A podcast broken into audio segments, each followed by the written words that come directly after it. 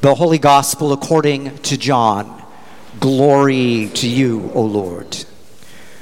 When it was evening on that day, the first day of the week, and the doors were locked where the disciples were for fear of the Judeans, Jesus came and stood among them and said, Peace be with you. After he said this, he showed them his hands and his side. Then the disciples rejoiced when they saw the Lord. Jesus said to them again, Peace be with you. As the Father has sent me, so I send you. When Jesus had said this, he breathed on them and said, Receive the Holy Spirit. If you forgive the sins of any, they are forgiven them. If you retain the sins of any, they are retained. The Gospel of the Lord. Chicago.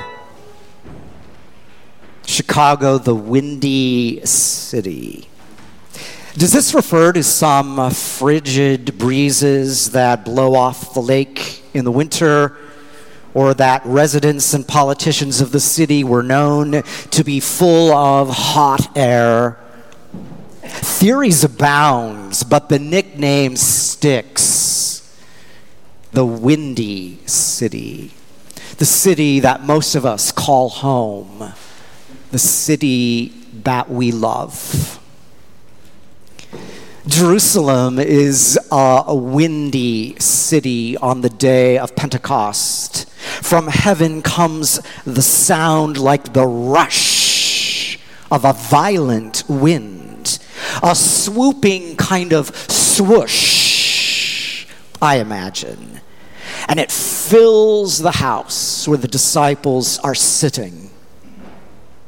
Violent winds can be destructive. Think cyclones, hurricanes, tornadoes, thunderstorms, dust storms. What is the violent wind that ushers in the Holy Spirit?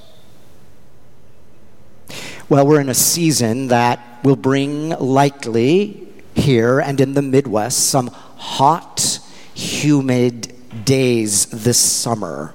And there's nothing like stale air on those days. Air that is not moving can suck the life out of you. So we seek a breeze or fan ourselves or rush toward any building or car with air conditioning. Spiritually speaking, what does it mean that there's no air movement? That we're stuck in our ways? stuck in our thinking, stuck in patterns that divide people, stuck in patterns that lead to hatred and violence. Wind. Oh, there was a great wind that blew over the waters of creation. It could be translated a strong and stormy wind, but translators can't help but interpreting it as the wind, the breath, the Spirit of God, like a mother. This Spirit lovingly hovers, broods, or flutters over the watery creation. And of course, Nicodemus tells Jesus that being born anew is being born of water and the Spirit, a spirit like wind that you can't see. You see the effects, though, but you can't name it. You can't tame this wind.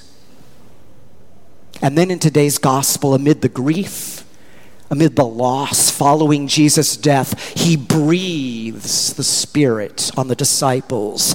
Peace be with you.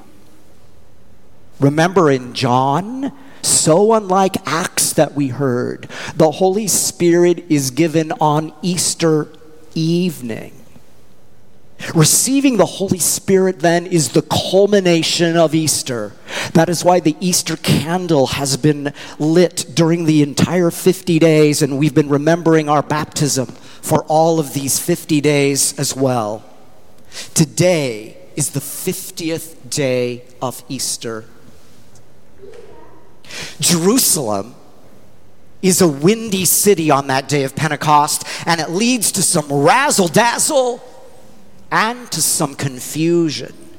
Visitors in Jerusalem, representing dozens of languages, hear the good news in their native tongue. The disciples are empowered to speak some 15 languages, we heard in Acts. So, who were these visitors to Jerusalem and what were they doing? Was it just an ordinary Sunday? Well, it was Pentecost, the Jewish feast of Shavuot, 50 days after Passover. It celebrates the giving of the Torah to Moses on Mount Sinai, so the city was filled with pilgrims.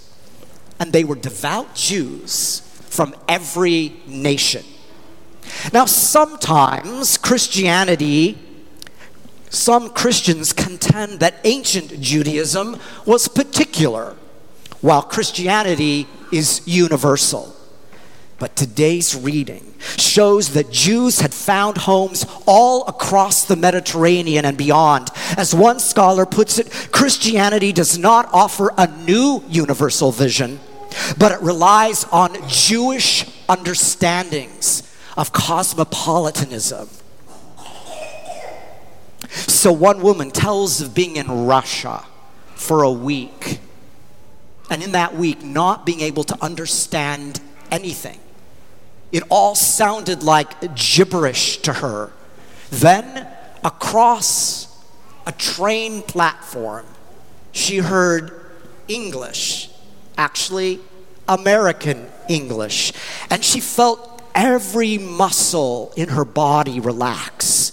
She suddenly felt at home. A few weeks ago, I was walking through the park near where I live along Lake Michigan. Now, in many ways, it was just an ordinary Sunday, an ordinary Sunday in May. I thought to myself, ordinary Sunday, as a, a phrase that Stephen Sondheim uses in his musical Sunday in the Park with George, with, with the painting by George Seurat at our own art institute. That came to mind as I was walking by myself, and the more I listened to people passing me, the more languages I heard. Of course, I recognized Spanish and probably what I thought was Polish, but there were many others. I was actually a little shocked. Were some of these recent immigrants from places like Ukraine or other new folks to Chicago? But I also was proud proud to be in a city with so many languages, so many ethnicities, so many cultures, so many colors, all ages. People alone and people with families, same gender and opposite gendered couples, some seeming rich, others poor, some lifers and new arrivals like migrants staying down the street at the Addison police station the human family in all its diversity, the kind of diversity, let's admit, that makes some people uncomfortable, yet the diversity that Pentecost celebrates, the kind of diversity that God creates and God loves. Yet in the reading, this diversity, this outpouring of the Spirit creates confusion and even scorn and our society is also struggling with how to welcome, how to acknowledge those different from us, whether migrants at the border or those who understand themselves to be non binary or transgender. The wind of the Spirit is always pushing boundaries. So some Christians use the word revival to describe a time of spiritual renewal for a community. Holy Trinity is entering a kind of windy season, a time of re- revival, a time of discernment and openness to where the Spirit is calling this community in the coming years. For one thing, we're in an anniversary year.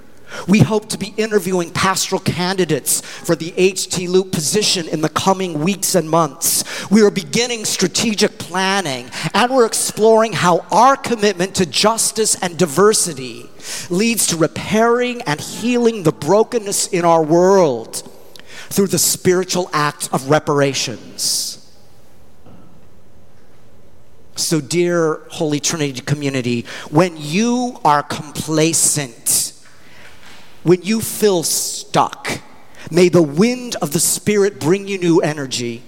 When you are discouraged, may the wind of the Spirit bring you hope. When you are stuck in old patterns and ways, may the wind of the Spirit bring an openness to change, to revitalized mission. And when you are overwhelmed, may the Spirit blow upon you a fresh breeze of peace to calm your troubled hearts. So, on this ordinary yet extraordinary Pentecost Sunday, pay attention to the wind, to the storm, to the breeze, to the breath sense the Spirit in all of it.